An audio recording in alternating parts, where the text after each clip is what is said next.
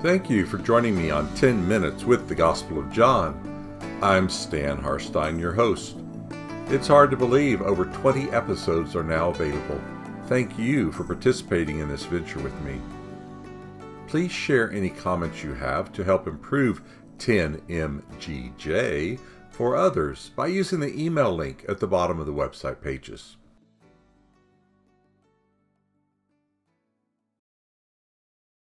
Welcome to episode 26 The Temple. In Jerusalem and the surrounding environs, the temple dominated, period. The temple dominated the view of the city skyline by a visitor at the time of Jesus, towering above the city walls.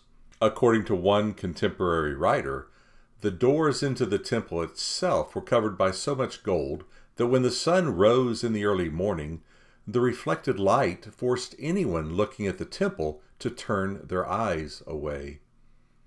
The temple dominated life for religious practitioners of Judaism living on the eastern coast of the Mediterranean Sea who would make several trips each year to worship there. The temple also dominated their thoughts, as they considered it to be the dwelling place for their Lord, the God of Abraham, Isaac, and Jacob.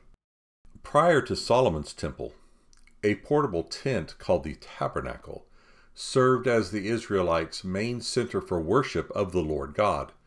This structure could be dismantled and transported on their journey from Mount Sinai, where they received the Ten Commandments, into the land of Canaan promised to their ancestor Abraham.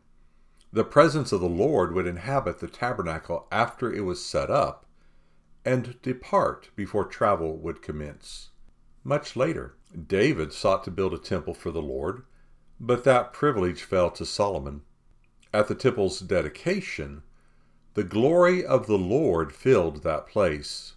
1 Kings 8, verses 10 and 11. Following the destruction of Solomon's temple in 587 BC, the people returned from the Babylonian exile to a city with no place to worship the Persian ruler, Cyrus, had commanded them to rebuild a temple for their worship. So in 515 BC, a second temple was finally completed. In the first century BC, King Herod sought to establish a place of worship comparable to those found in other Mediterranean cities. He first built an open air platform supported by outer walls as high as 80 feet tall. Before finally reconstructing that second temple, Herod's temple was visible during the life of Jesus. In the Gospel of John, as a first century practitioner of Judaism, Jesus is often located, quote, in the temple, end quote. But as we noted, Herod had constructed a huge complex which was over 1,500 feet long and over 900 feet wide.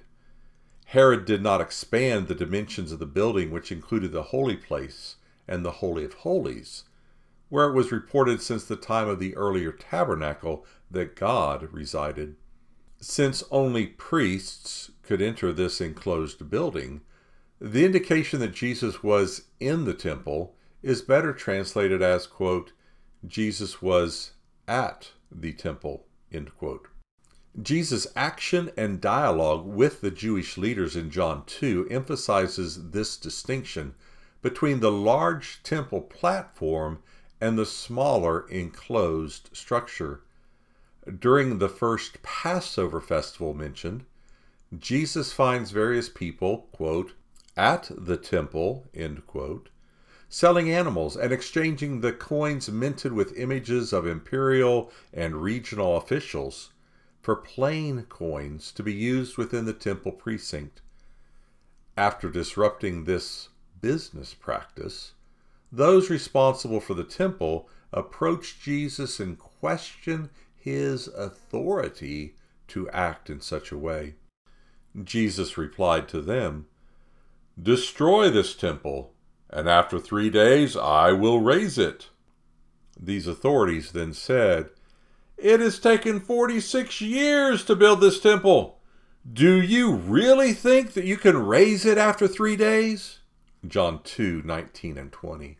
The Gospel of John draws emphasis to main parts of its story by incorporating misunderstanding of Jesus' words by others. Here, Jesus is not speaking of the hieron, that is the temple platform as a whole, i.e., at the temple, but he is speaking of the naos, that is the temple building exclusively. When the Gospel of Luke speaks of the appearance by an angel to Zechariah, Luke tells us that Zechariah, quote, was selected to burn incense after entering the naos of the Lord, end quote, i.e., the temple building, Luke 1 9. This term for the temple, naos, is also used in the other Gospels when they describe the tearing of the veil in the temple at the time of Jesus' death. The authorities misunderstand Jesus and repeat his statement word for word, assuming he is making reference to the larger temple construction begun by Herod. Yet the Gospel of John clarifies for those hearing it read that Jesus was speaking about the place where God dwells i.e., his own body. Any mention of Jesus' body using the same Greek word waits until Jesus is dead upon the cross in John 19. When Mary Magdalene goes to the tomb on the third day, she sees two angels sitting where Jesus' body had once lain. The sign Jesus provides in John 2 is now completed.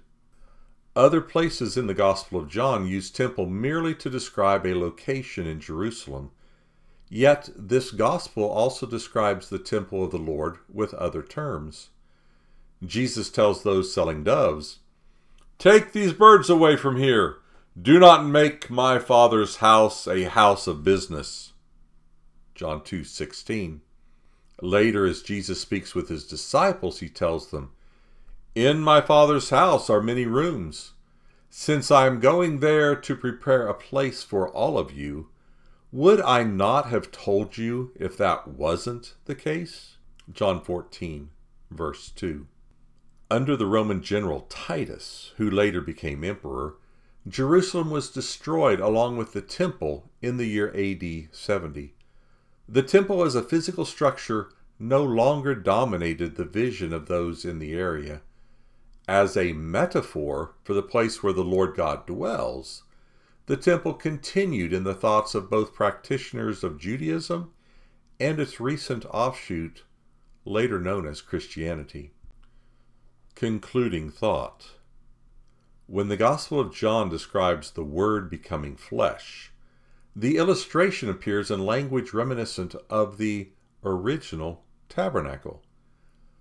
The Word came in human flesh and resided among us like a nomadic traveler. Then we saw the Word's glory, a glory associated only with one uniquely with the Father, glory filled with grace and truth. John 1:14.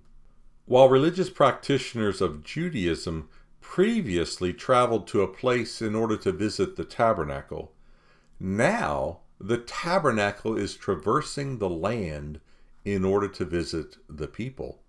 When the temple leaders questioned Jesus' authority to usher people conducting business from the temple precinct, they fail to realize what one hearing the Gospel of John already knows.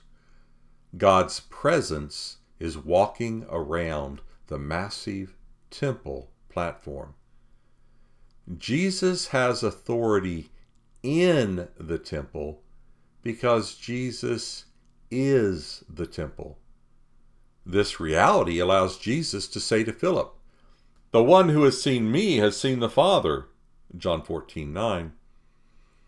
Far too often people wander this world seeking the living God in a specific location or return to a place where they once encountered God. Too often, you and I fail to realize that God travels the earth seeking us. As the psalmist says in chapter 24, the earth is the Lord's and the fullness thereof, the inhabited world and everyone who dwells therein. I do hope you will invest additional time to write down any insights or questions that came to you during this 10 minute audio journey together. After all, a short pencil is better than a long memory. This DevoCast is composed and narrated by Stan Harstein, all rights reserved.